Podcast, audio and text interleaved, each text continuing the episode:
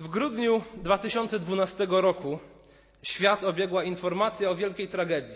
Pamiętam to dosyć dobrze, że do szkoły podstawowej w Newton w stanie Connecticut w Stanach Zjednoczonych wszedł młody dwudziestoletni chłopak i o dziewiątej rano zaczął strzelać tam do dzieci.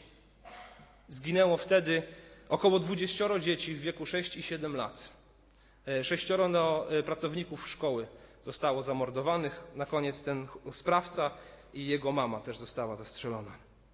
Tragedia niewyobrażalna. Niewyobrażalna tragedia. Stan Connecticut należał i należy dzisiaj do jednego z najbardziej liberalnych w Stanach Zjednoczonych. A mimo to wszystkie rodziny, które straciły członków swoich rodzin w tej tragedii, wyprawiły im religijny pogrzeb. Chociaż na co dzień e, większość tych ludzi nie interesuje się Bogiem. Kiedy w ich życiu wydarzyła się ta tragedia i świat pytał, gdzie był Bóg, to ci, którzy byli bezpośrednio nią dotknięci, swoim dzieciom, swoim bliskim wyprawili religijne pogrzeby. Sam prezydent, e, który wtedy sprawował ten urząd, Barack Obama, zazwyczaj sceptycznie odnoszący się do chrześcijaństwa, czasami nawet je potępiający, wygłosił przemowę pogrzebową, gdzie obficie cytował z czwartego i piątego rozdziału drugiego listu do Koryntian. Kiedy wydarzyła się inna straszna tragedia, ponownie w Stanach Zjednoczonych 11 września 2001 roku, kiedy dwa samoloty wleciały w wieżę World Trade Center, e, pastorzy mówili, że nigdy w życiu za ich kadencji tak dużo osób nie przychodziło do zborów jak wtedy. Każdego dnia ludzie chcieli przychodzić do zboru po jakąś nadzieję, po pocieszenie, po jakieś poczucie sprawiedliwości.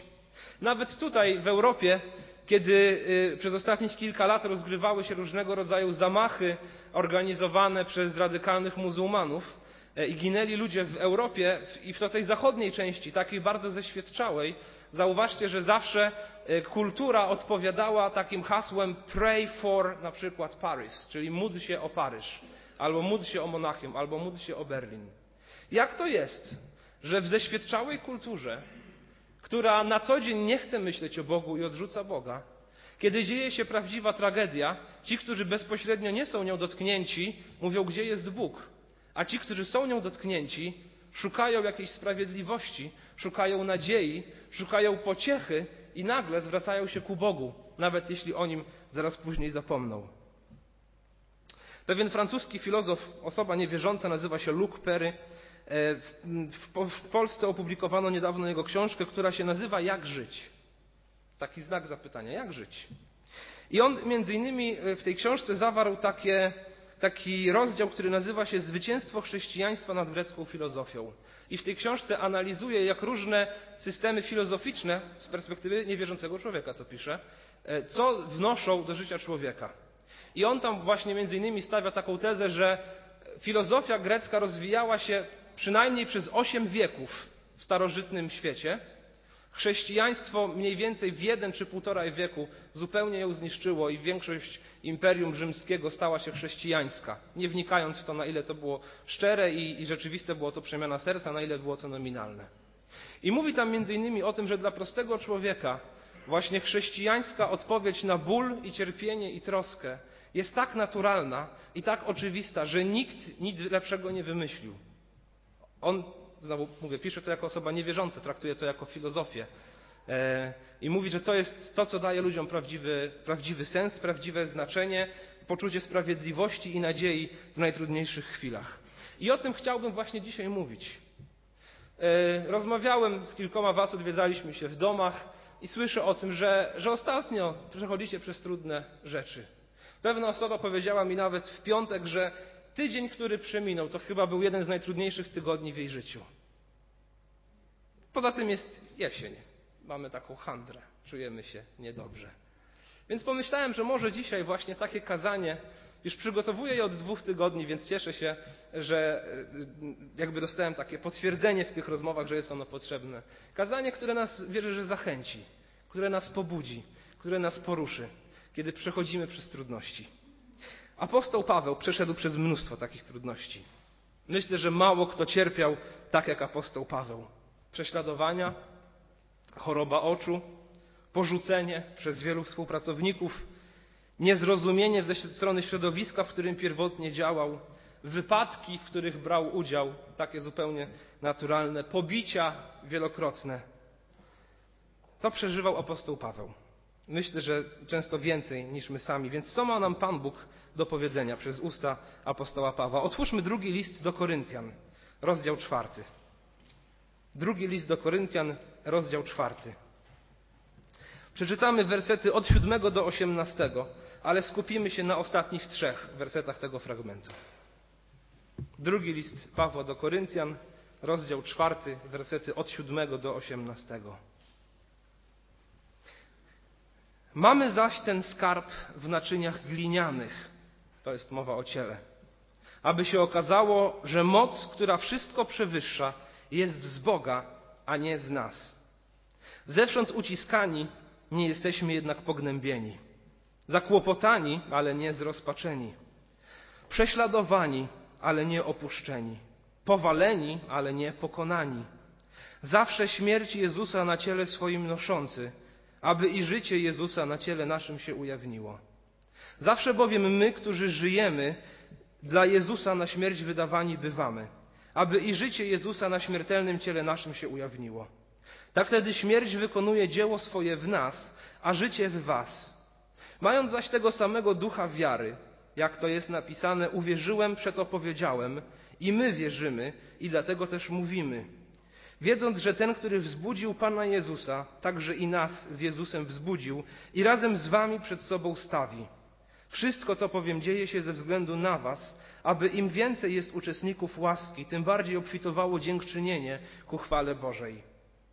Dlatego nie upadamy na duchu, bo choć zewnętrzny nasz człowiek niszczeje, to jednak nasz wewnętrzny odnawia się z każdym dniem. Albowiem nieznaczny, chwilowy ucisk przynosi nam przeogromną obfitość wiekuistej chwały. Nam, którzy nie patrzymy na to, co widzialne, ale na to, co niewidzialne. Albowiem to, co widzialne, jest doczesne, a to, co niewidzialne, jest wieczne.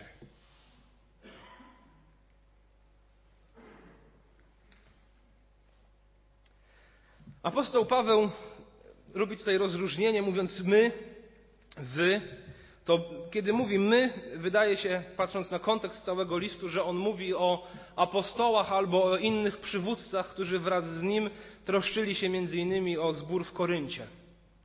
Wydaje mi się jednak, że to, o czym pisze, czy ten, brzydko mówiąc, mechanizm, który stoi za tym, co wyznaje apostoł Paweł, tyczy się wszystkich chrześcijan, więc te jego słowa chcę odnosić do życia każdego z nas.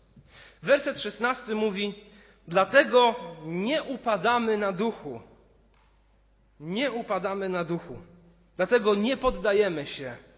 Dlatego nie opuszczamy warty. Dlatego nie rezygnujemy, używając synonimów.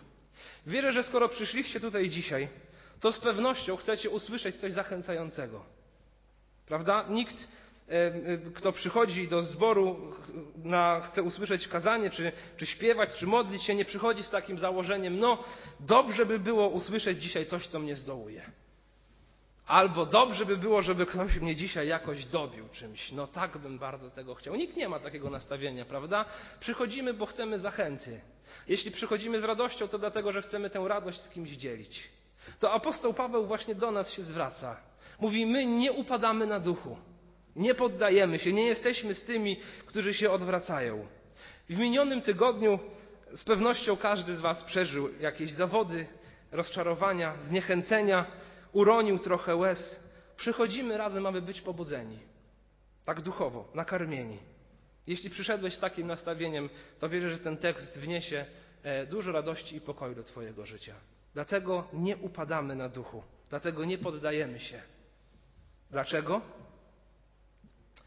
Bo choć zewnętrzny nasz człowiek niszczeje, to jednak nasz wewnętrzny odnawia się z każdym dniem. Zewnętrzny nasz człowiek. Co to takiego? Myślę, że tyczy się to wszystkiego tego, co takie zewnętrzne. E, naszego ciała, ale nie tylko. I chyba odpowiedź na to jest w wersetach 8 do 12. To w nich apostoł Paweł chyba pisze o tym w zewnętrznym człowieku. Mówi, zewsząd uciskani nie jesteśmy jednak pognębieni zakłopotani, nie zrozpaczeni, prześladowani, ale nie opuszczeni, powaleni, ale nie pokonani, zawsze śmierć Jezusa na ciele swoim noszący, aby i życie Jezusa na ciele naszym się ujawniło. i rozwija tę myśl. Zrobiłem sobie studium tych czterech słów z wersetu 8 i 9, czyli uciskani, zakłopotani, prześladowani i powaleni, aby sprawdzić ich pierwotne znaczenie i w jakim kontekście występują one w Piśmie Świętym, bo one właśnie chyba odnoszą się do tego zewnętrznego człowieka. Uciskani, pojawiające się w wersecie 8, oznacza, że jakiś człowiek chce drugiemu człowiekowi zaszkodzić. Tak jak Izraelici w Egipcie byli uciskani. Byli tam sponiewierani, bici, wykorzystywani, upodleni tylko dlatego, że urodzili się w takim, a nie innym narodzie, w takiej, a nie innej rodzinie. Więc jest to wykorzystywanie jakiegoś człowieka, również związane z takim zadawaniem fizycznego, fizycznego bólu, uciskani. Zakłopotani oznacza nierozumiejący tego, co się do końca dzieje dookoła. To słowo pojawia się w Ewangelii Jana 13:22, kiedy Jezus mówi do swoich uczniów: Jeden z was mnie zdradzi. Tam między innymi właśnie pojawia się ten opis tego, że zostali oni zakłopotani. Nie rozumieli tego, co się wydarzy, co ma się stać. E, to tak jak Job na przestrzeni prawie całej księgi, który pyta: Panie Boże, dlaczego to się wydarzyło? Dlaczego ja to wszystko straciłem? Skąd ta moja choroba? Dlaczego te dzieci zginęły? I pyta Boga, i pyta, i pyta, i próbuje dochodzić tego, z jakiego powodu spotkały go te wszystkie tragedie. To właśnie to niezrozumienie oddawałoby w tym tekście słowo zakłopotanie. Prześladowani nie oznacza to jedynie religijnego prześladowania, ale wiąże się również z tym, że ktoś kogoś ściga, że chce go dopaść, chce go przyłapać na czymś, aby wykorzystać to i obrócić przeciwko niemu. To tak jak nasz Pan Jezus Chrystus, gdzie faryzeusze czyhali na każde Jego słowo albo każdy Jego czyn, żeby obrócić to przeciwko Niemu. To oznaczałoby słowo prześladowani. I w końcu czwarte słowo w wersecie dziewiątym pojawiające się powaleni. Powaleni. Mnie kojarzy się ono z takim drzewem, które rośnie, wzrasta, rozwija się i ktoś ścina się kierą i ono się przewraca. Zostało powalone. I ten obraz oddaje dokładnie to, to znaczenie. To tak jak Józef w Księdze Rodzaju, kiedy, który ma szczęśliwe dzieciństwo i nagle jego bracia go sprzedają do niewoli. I kiedy ląduje u Potyfara, daje z siebie jak najwięcej, troszczy się o ten dom, wszystko niby idzie dobrze, wspina się po karierze niewolniczej, jeśli tak to można powiedzieć, i nagle zostaje niesłusznie oskarżony i ląduje w więzieniu. W tym więzieniu chce być jak najbardziej wierny i też czytamy o tym, że coraz wyżej tam zostaje gdzieś postawiony nad więźniami, pomaga podczaszemu i piekarzowi, oczekuje od nich pomocy, ma nadzieję, że wyjdzie z tego więzienia, a jedna z tych osób zupełnie o nim zapomina. To to by oddawało słowo powaleni. Że idzie wszystko dobrze, budujemy coś i nagle dzieje się coś i wszystko to, co budowaliśmy, zostaje zniszczone i zburzone. Uciskani, zakłopotani, prześladowani lub po prostu powaleni. To wszystko sprawia, że ten nasz zewnętrzny człowiek niszczeje. Że zewnętrzny człowiek niszczeje. Niszczeje trawiony jakąś chorobą, rakiem, który go zjada, demencją, która postępuje, bólem.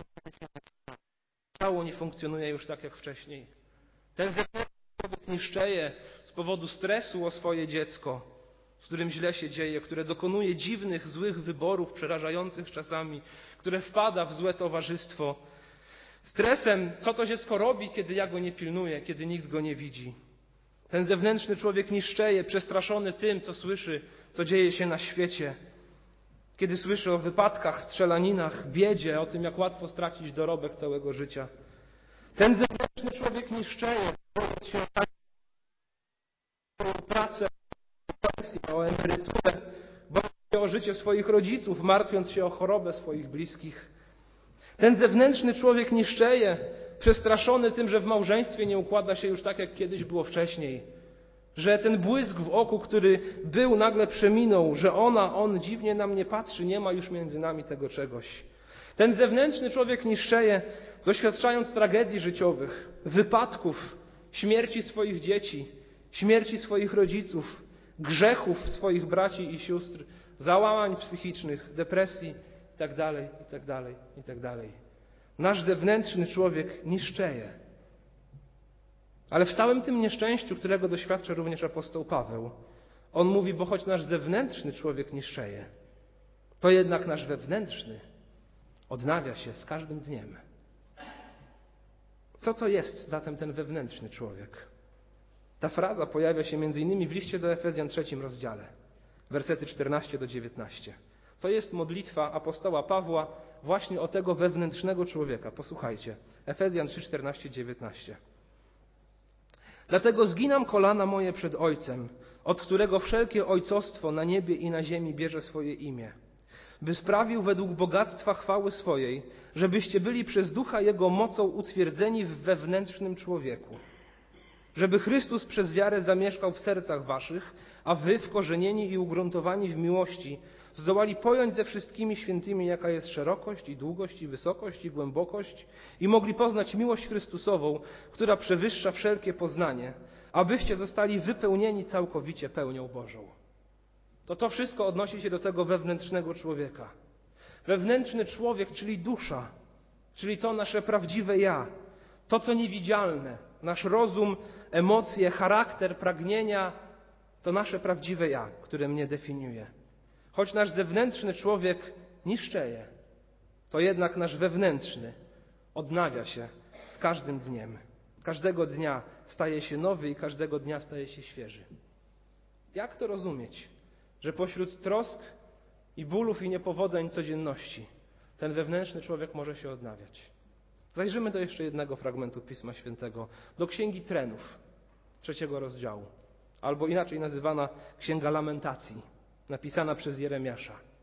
Pięć rozdziałów pełnych lamentu. Lamentację dobrze oddaje to, co w tej księdze się znajduje.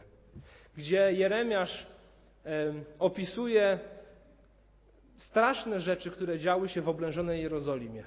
Pisze tam o tym, jak dzieci i starcy umierają na ulicach. Pisze tam o tym, jak z głodu matki zjadają swoje dzieci. Pisze o no, niewyobrażalnie strasznych rzeczach. Nikt z nas tam absolutnie nigdy nie chciałby się znaleźć. Wszystko, co najgorsze, tam miało swoje miejsce, jeśli chodzi o upodlenie człowieka. I Jeremiasz lamentuje z tego powodu i po prostu płacze przed Bogiem i nie może się z tym pogodzić. Ale po środku tego lamentu, w trzecim rozdziale, w środku księgi, od 22 wersetu, pisze następujące słowa.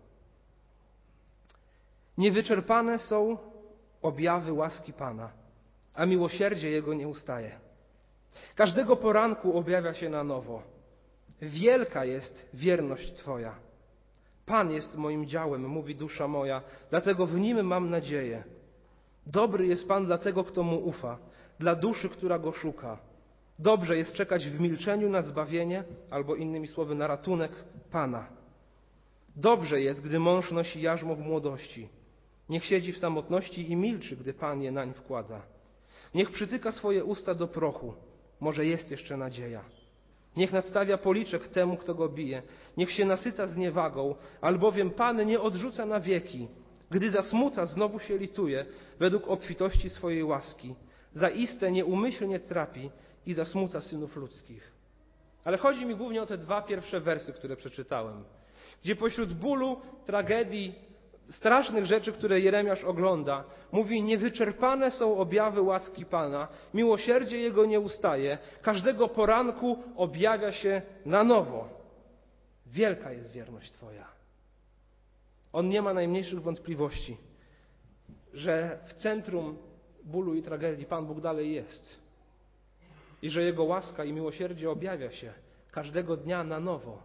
Tak jak ten wewnętrzny człowiek, który nie niszczeje że pośród ludzkich niewyobrażalnych tragedii, łez i śmierci Jeremiasz pisze, każdego dnia jest tam łaska Boża.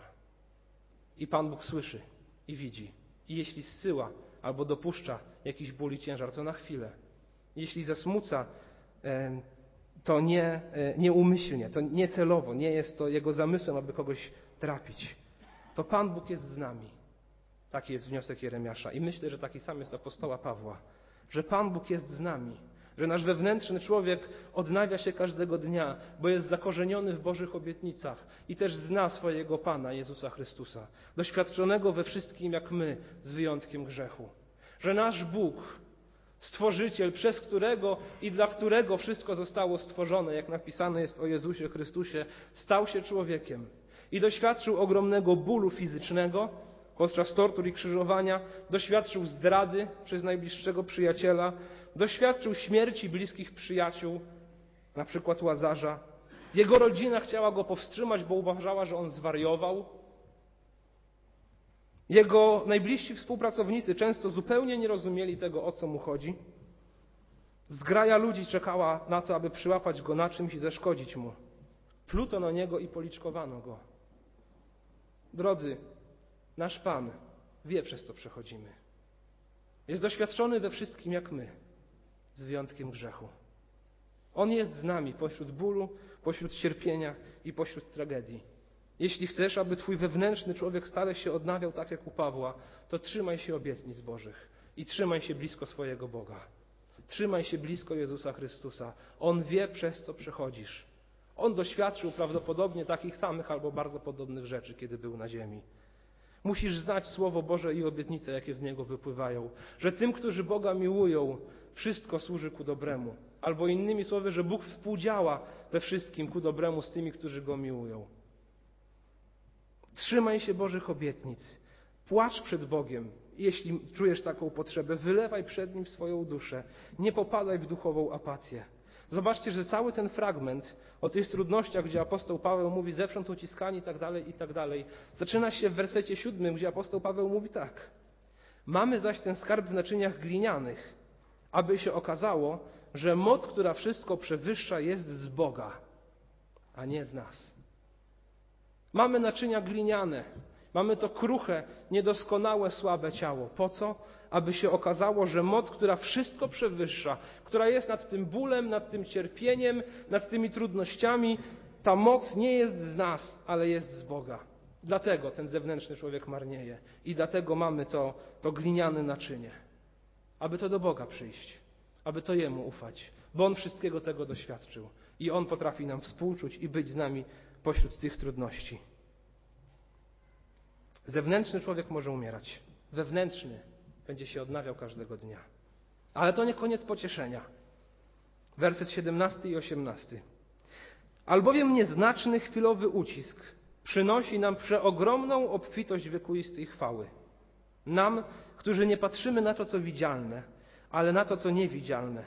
Albowiem to, co widzialne, jest doczesne, a to, co niewidzialne, jest wieczne.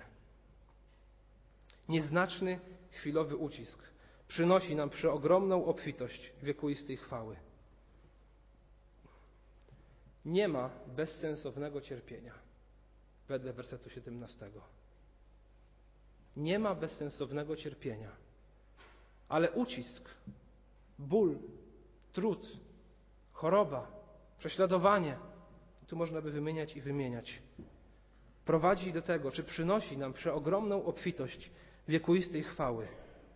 Mało tego, ten ucisk nazywany jest nieznacznym i chwilowym. Pisał to apostoł Paweł. Jego ucisk czy trudności, przez jakie przechodził, ani nie były nieznaczne, małe, były bardzo trudne, ani nie były chwilowe. Często trwały całe jego życie. Ale z perspektywy wieczności on mówi nieznaczny i chwilowy, bo przynosi przeogromną obfitość wiekuistej chwały. Jeśli patrzymy, spojrzymy na nasze życie z kontekstu wieczności i chwały, która czeka na człowieka, bo wierzę, że po to nas spotykają te trudności, aby przynieść nam chwałę w wieczności, to z tej perspektywy staje się to faktycznie nieznaczne, chwilowe i nietrwające długo. I kiedy trafimy do nieba i będziemy z naszym Panem i z naszym Bogiem, to to, co przeżywamy, naprawdę będzie wydawało się, jakby to krótko trwało, ale przyniosło wiekuistą, obfitą chwałę. Cierpienie nie jest bezcelowe. Biblia bardzo dużo mówi o cierpieniu i wszędzie pokazuje, że Pan Bóg wynagradza je, że jest sprawiedliwy, że On troszczy się o swoich, że On nie zamyka oczu na to. Wręcz przeciwnie, bliski jest tym, którzy cierpią i wynagrodzi to w, w odpowiedniej chwili. Jeśli nie w tym życiu, to w przyszłym, bez wątpienia. Nie widzimy jeszcze tego, co, ta, co, te, co ten trud czy te cierpienia robią, co one produkują nie wiemy tego, co Bóg zrobi z bólem, który nas spotyka, ale coś zrobi, bo jest napisane, że współdziała we wszystkim ku dobremu. Nie widzimy jeszcze tej chwały, oczywiście, że jej nie widzimy, ale zobaczymy. Jestem co do niej przekonany i pewny. Więc przechodzenie przez trudności w zaufaniu do Boga i w odnawianiu się w wewnętrznym człowieku przygotowują dla nas obfitość wiecznej chwały. Nam, którzy patrzymy nie na to, co widzialne, ale na to, co niewidzialne. Albowiem to, co widzialne, jest doczesne, a co niewidzialne, jest wieczne. Jak można patrzeć na coś, co jest niewidzialne? Wedle wersetu 18. Jeśli coś jest niewidzialne, to nie można go zobaczyć. A jednak wiara działa inaczej. Hebrajczyków 11:1 Wiara jest pewnością tego, czego się spodziewamy, przeświadczeniem o tym, czego nie widzimy. 1 Piotra 11:1-8 Tego miłujecie, chociaż go nie widzieliście. Wierzycie w niego, choć go teraz nie widzicie i weselicie się radością niewysłowioną i chwalebną, osiągając cel wiary, zbawienie dusz. Oczami naszymi nie widzimy, ale oczami wiary widzimy. Nie mam najmniejszego przekonania co do życia Jezusa Chrystusa, co do Jego zmartwychwstania. Nie mam najmniejszych wątpliwości co do tego, że On żył, że On jest tym, za kogo się podawał, że On zmartwychwstał, że On umarł za moje grzechy i zbawił mnie. Widzę to oczami wiary. Chociaż nie byłem w niebie i nie widziałem przygotowywanej nowej ziemi, nowego nieba, to nie mam najmniejszych wątpliwości, że one czekają na mnie. Chociaż nigdy nie widziałem mojego Pana, ani nie usłyszałem fizycznie Jego głosu, to nie mam najmniejszych wątpliwości, że ukochał mnie i że mnie prowadzi przez swojego ducha. Widzę to oczami wiary. Przyjmuję Boże obietnice i karmię się nimi. Nam, którzy nie patrzymy na to, co widzialne, ale na to, co niewidzialne. Albowiem to, co widzialne, jest doczesne, a to, co niewidzialne, jest wieczne. Na tym chcę skupiać swój wzrok na tym, co niewidzialne, na wieczności, na pełni życia, jaka tam będzie. Zmierzam tam, gdzie śmierci już nie będzie, ani smutku, ani krzyku, ani mozołu już nie będzie. Tam odpoczniemy od wszelkich udręk ziemskich i tam otrzymamy nagrodę i wiekuistą, przeogromną chwałę za wierność we wszystkich udrękach ziemskich. Więc drodzy, przechodząc do końca, cierpienia w życiu chrześcijanina nie są jakąś przerwą jego regularnej radości. Cierpienia w życiu chrześcijanina nie są jakąś wyrwą w życiu. Są one czymś zupełnie normalnym. Dlatego Biblia tak dużo o tym mówi. Cierpienia są codziennością człowieka. Psalm 90 napisany przez Mojżesza. Życie ludzkie trwa lat 70, a jak się ustarczy lat 80. A co jest napisane dalej? Dokładnie. A jego treścią albo tym, co najlepsze, to trud i znój. To tak wygląda życie. Niech chwilowe cierpienia w doczesności nie zabiorą nam tego, co powinno być naszą stałą codziennością. Niech nie zabiorą nam radości, niech nie zabiorą nam świadomości zbawienia. Niech chwilowe cierpienia nie zabiorą nam tego, że chcemy trwać codziennie w słowie i w modlitwie. Niech te cierpienia nie zabiorą nam tego, byśmy odcięli się albo odeszli od zboru, albo od wspólnoty. Niech te chwilowe cierpienia nie zabiorą nam tych wszystkich najważniejszych rzeczy, które mamy w Chrystusie. One nas spotykają, bo takie jest życie. Ale nasz Pan jest z nami. I mówi, że to nie jest bezcelowe. I każdy ucisk, i każdy ból, i każde cierpienie przynosi przeogromną obfitość łaski dla tych, którzy patrzą na to, co niewidzialne, bo tam jest nasza nadzieja i w tamto miejsce kroczymy. Bo chociaż mamy ten skarb w naczyniach glinianych, aby się okazało, że moc, która wszystko przewyższa, jest z Boga, a nie z nas, to idziemy przez życie w wierności Bogu. Kroczymy świadomi, że wszelkie zło, jakie nas spotyka, Bóg da nam za to odpłatę. Kroczymy w świadomości tego, że jest wieczność i tam kierujemy swój wzrok. Każdy człowiek tego pragnie. Kiedy przychodzi do jego życia prawdziwa tragedia, prawdziwa tragedia, która jest ponad ludzkie siły, to choćby on nie wierzył w Boga, to jednak chce nadziei. Chce poczucia tego, tej sprawiedliwości, że jest gdzieś jakiś Bóg, że On odpłaci. Niestety często, kiedy mija żałoba, to odwraca się od tego Boga i wraca do codzienności. Ale my tak nie robimy. Idziemy wiernie za Panem, bo On nas zbawił i zna nasze doświadczenia. Przeczytałem w pewnej książce następujące zdanie. Chrześcijańskiej książce, która mówi o cierpieniu. Podczas gdy różne światopoglądy każą nam zasiadać pośród radości życia, drżąc przed nadchodzącym smutkiem, chrześcijaństwo daje swoim wyznawcom siłę, zasiąść pośród smutków tego świata, kosztując nadchodzącej radości. Podczas gdy różne światopoglądy każą nam zasiadać pośród radości życia, drżąc przed nadchodzącym smutkiem, chrześcijaństwo daje swoim wyznawcom siłę zasiąść pośród smutków tego świata, kosztując nadchodzącej radości. Bóg jest z Tobą w Twoich problemach. One nie są bezcelowe. Patrz na wieczność. Choćbym nawet szedł ciemną doliną, zła się nie ulęknę, bo Ty jesteś ze mną. Amen.